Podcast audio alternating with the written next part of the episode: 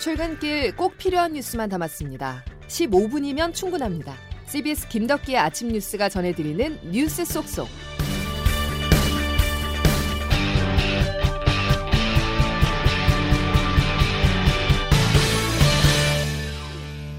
여러분 안녕하십니까? 11월 30일 김덕기 아침 뉴스입니다.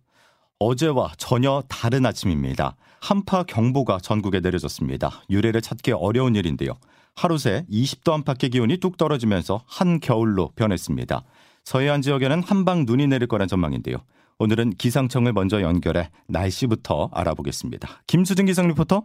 네, 기상청입니다. 예, 몇 도까지 떨어져 있습니까? 11월에 아주 이례적으로 전국 대부분 지역에 한파 경보가 내려진 가운데 오늘 아침 대관령이 영하 9도까지 떨어졌고 철원 영하 8도, 동두천 영하 7.7도, 서울도 영하 6도의 분포로 어제보다 무려 15도에서 많게는 20도 가까이 기온이 큰 폭으로 떨어졌습니다.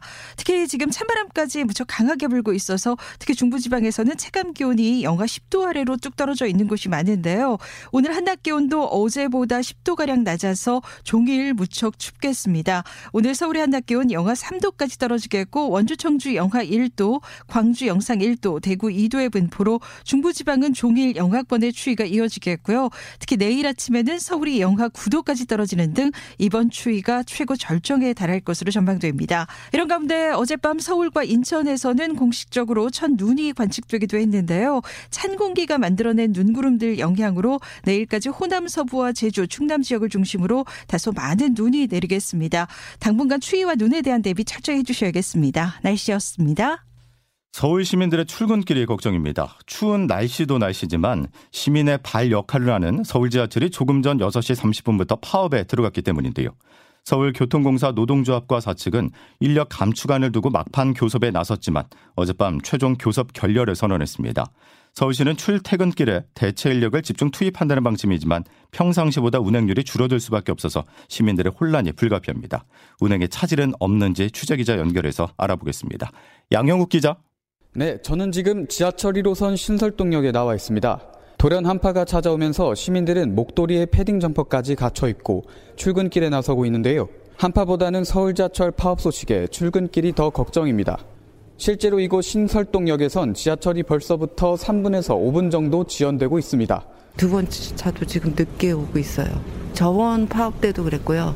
한 그래서 한 10분 정도. 여기 맨날 탔던 지하철이 갑자기 운영 안 되면 사실 많이 곤란하죠. 서울교통공사는 오늘부터 출근 시간을 제외한 1호선에서 8호선 열차 운행률이 낮아질 것으로 예상했습니다.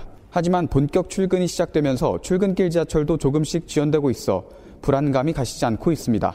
서울시는 출근 시간대 지하철 정상 운행을 목표로 대체 인력 1만 3천여 명을 투입하고 전세버스 배치 등 대체 교통수단도 마련하겠다는 방침입니다. CBS 뉴스 양형욱입니다. 국민의 일상생활까지 위협받고 있습니다. 자신들의 이익을 관철하기 위해 국민의 삶과 국가 경제를 볼모로 삼는 것은 어떠한 명분도 정당성도 없습니다. 정부는 오늘 더 심각한 위기를 막기 위해 부득이 시멘트 분야의 운송 거부자에 대해 업무 개시 명령을 발동합니다. 화물연대 여러분, 더 늦기 전에 복귀해 주십시오. 제 임기 중에 노사 법치주의를 확고하게 세울 것이며 불법과는 절대 타협하지 않을 것입니다.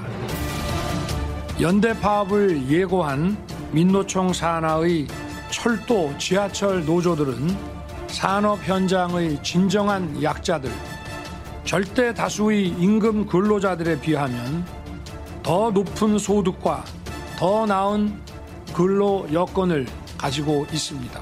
민노총의 파업은 정당성이 없으며 법과 원칙에 따라 단호하게 대처하겠습니다. 화물연대 총파업에 대한 정부 대응은 업무 개시 명령이었습니다. 특히 윤석열 대통령은 민주노총은 귀족 노조라는 인식을 드러내며 대화보다는 법과 원칙에 따라서 끝까지 책임을 묻겠다고 강조했는데요. 화물연대는 즉각 업무 개시 명령을 거부하며 화물 노동자에게 내려진 계엄령이자 위헌이라고 주장했습니다. 정부와 노동계 간 갈등의 골이 깊어지는 분위기입니다. 보도에 장규석 기자입니다. 윤석열 대통령은 법과 원칙을 강조하며 불법과 절대 타협하지 않겠다고 강경 기조를 밝혔습니다. 어제 정부가 시멘트 분야 운송 사업자와 종사자에 대한 업무 개시 명령을 발동하는 초강수를 둔 것도 이런 맥락인데요. 하지만 화물연대 운전기사들이 개인 사업자라 운송 거부 자체를 불법으로 볼 것인지 또 이들이 업무 개시 명령 대상자인지도 법적으로는 논란이 있습니다. 당장 노동계는 국제노동기구가 금지한 강제 노역에 해당한다며 반발하고 있습니다. 또 업무 개시 명령은 명령서를 송달받으면 다음날 자정까지 운송 업무에 복귀해야 하는데요. 명령서를 보내는데도 또 송달을 확인하고 업무에 복귀했는지도 일일이 확인해야 하는 현실적인 문제가 있습니다.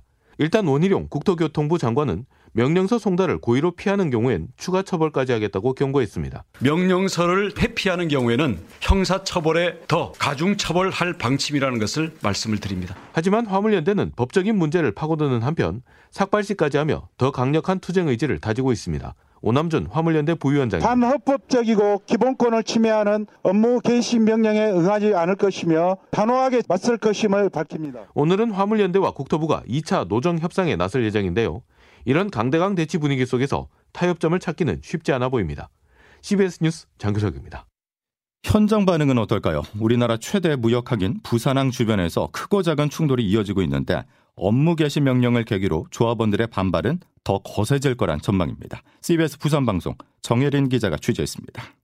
어제 오전 10시 45분쯤 부산 신항 앞 도로를 지나던 화물차 앞유리에 라이터가 날아듭니다.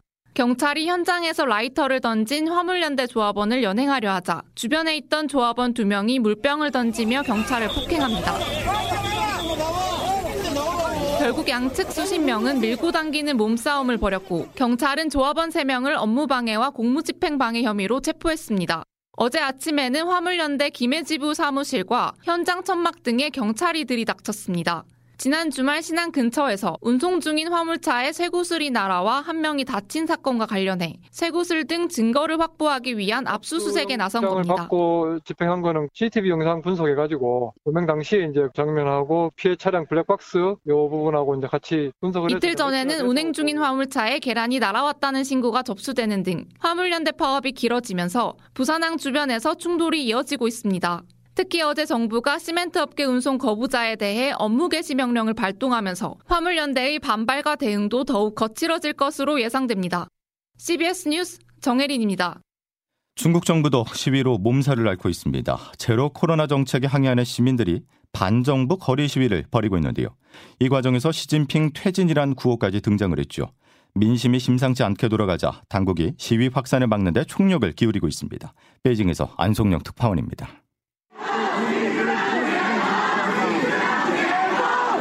베이징과 상하이 등 주요 도시에서 벌어진 방역 반대 시위에 놀란 중국 당국이 뒤늦게 차단책 마련에 나섰습니다. 현장에서 신병을 확보하지 못한 시위 가담자를 찾아 나섰고 시위가 벌어졌던 장소는 봉쇄하거나 경찰을 배치했습니다. 사람들의 핸드폰을 뒤져 수상한 대화가 오갔는지를 검사하기도 합니다. 시위의 원인이 됐던 방역에 대한 불만을 누그러뜨리기 위한 조치들도 나오고 있습니다. 봉쇄와 격리 규정을 지키지 않고 새로운 규정을 덧댈 경우 엄하게 처벌하겠다는 경고가 연일 하부 조직에 하달됩니다.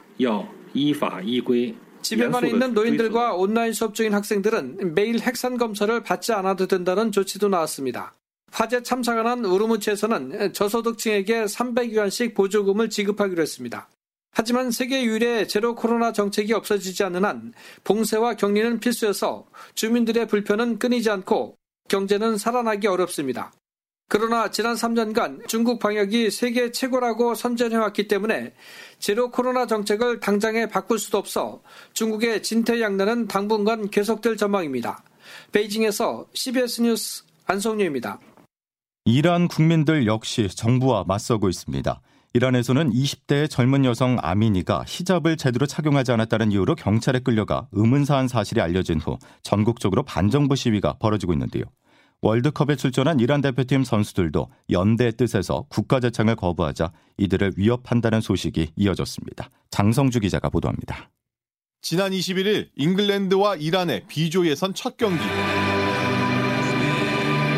잉글랜드 선수들은 경기에 앞서 국가를 힘차게 부르며 전의를 불태운 반면 이란 선수들은 국가가 연주되는 동안 굳은 표정으로 침묵을 지켰고 화면에는 이란 여성이 눈물을 흘리며 박수치는 장면이 전 세계에 중계됐습니다. 이란 선수들은 자국에서 확산하는 여성들의 자유와 인권을 주장하는 반정부 시위에 침묵으로 지지를 보낸 겁니다. 그런데 CNN 방송은 한 소식통을 인용해 이 경기 이후 이란 혁명 수비대가 선수들을 소집했다고 보도했습니다. 선수들은 국가를 부르지 않거나 반정부 시위에 가담하면 가족들이 고문을 당할 수 있다는 협박을 받았습니다. 결국 이란 선수들은 웨일즈와 2차전, 오늘 열린 미국과 3차전에선 작은 목소리로 국가를 재창했습니다. 하지만 경기장에는 야유가 쏟아졌습니다. 이란 여성 관중들은 지난 9월 히잡을 쓰지 않았다는 이유로 체포됐다 의문사한 마의사 아미니를 기리는 유니폼을 들고 그의 나이에 맞춰 전반 22분 아미니의 이름을 연호했습니다. 한편 이란은 오늘 미국의 0대 1로 패하며 조 3위로 16강 진출에 실패했습니다. CBS 뉴스 장성주입니다.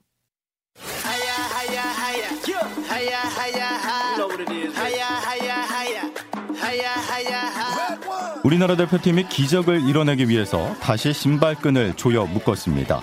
회복 훈련을 하면서 마지막 3차전 준비에 들어갔는데요. 다만 벤투 감독이 포르투갈전에서 벤치에 앉을 수 없다는 점은 변수입니다. 카타르 도하에서 김동욱 기자입니다. 패배의 아쉬움은 잊었습니다. 16강 진출 가능성이 남아있는 만큼 회복 훈련과 함께 본격적인 포르투갈전 준비에 들어갔습니다. 벤투 감독이 가나전 종료 후 받은 레드카드로 벤치에 앉을 수 없는 상황. 경기 중 상황에 즉시 대처가 어려운 만큼 쉽지 않은 경기가 될 전망입니다. 주장 손흥민 선수입니다. 감독님이 경기장에 못 앉아 계시는 건 참 팀원으로서 팀적으로 좋은 상황은 아니라고 생각을 하거든요. 하지만 벤투 감독은 선수들을 또 코칭 스태프를 믿었습니다. 4년을 함께한 덕분에 선수들의 전술 수행 능력에 문제가 없다는 믿음입니다. 어제 훈련에는 카타르 입성 후 단 한 번도 정상 훈련을 소화하지 못한 황희찬도 팀 훈련에 참가했습니다. 포르투갈 역시 회복 훈련으로 한국전을 앞둔 첫 일정을 소화했습니다. 호날두 등 주축 선수들은 훈련장에 나오지 않는 등 여유를 보였습니다. 카타르 도하에서 CBS 뉴스 김동욱입니다. 우리나라 대표팀은 역대 월드컵 무승이라는 2차전 징크스를 깨지 못하고 가나에 패했는데요.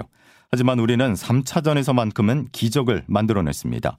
2002년 한일 월드컵 당시 포르투갈을 잡은 것도 2018 러시아 월드컵에서 독일을 꺾은 것도 모두 3차전이었습니다. 양승진 기자가 보도합니다. 한국 축구의 월드컵 2차전 징크스는 이번에도 깨지지 않았습니다. 한국 축구는 역대 월드컵에서 6승을 거뒀지만 조별리그 두 번째 경기에서는 한 번도 이긴 적이 없습니다.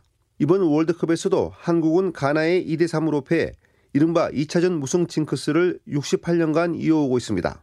대한민국은 16강 희망의 불씨를 살리기 위해 마지막 3차전 포르투갈과의 결전 준비에 들어갔습니다. 조규성 선수입니다. 끝까지 진짜 저희 포기하지 않고 애들 다 불사질러서 열심히 할 테니까 끝까지 믿고 응원해 주시면 정말 진짜 실망스럽지 않은 경기로 보답드리겠습니다. 다행히 우리의 역대 조별리그 3차전 성적은 그리 나쁘지 않습니다. 예선 두 경기만 치른 1954년 대회를 제외하고 총 9경기에서 2승 2무 5패를 기록했습니다. 2018년 러시아 대회에선 한국은 당시 디펜딩 챔피언이자 피파 랭킹 1위인 독일을 2대 0으로 이겼습니다. 2002년 대회에선 포르투갈을 1대 0으로 물리치고 사상 첫 16강 진출을 이뤄냈습니다. 포르투갈이 강한 상대이긴 하지만 3차전 승리의 기적은 또 일어날 수 있습니다. CBS 뉴스 양승길입니다. 정말 강추위입니다. 정신이 번쩍 드는 찬바람이 볼을 스치는데요. 그동안 포근했던 터라 추위에 적응하기가 더 힘든 것도 사실이죠. 자, 내일은 서울이 영하 9도까지 떨어지면서 한파가 절정에 달하겠습니다. 모레 금요일 낮부터 추위는 차츰 누그러지겠습니다. 자, 수요일 김덕기 아침 뉴스는 여기까지입니다. 고맙습니다.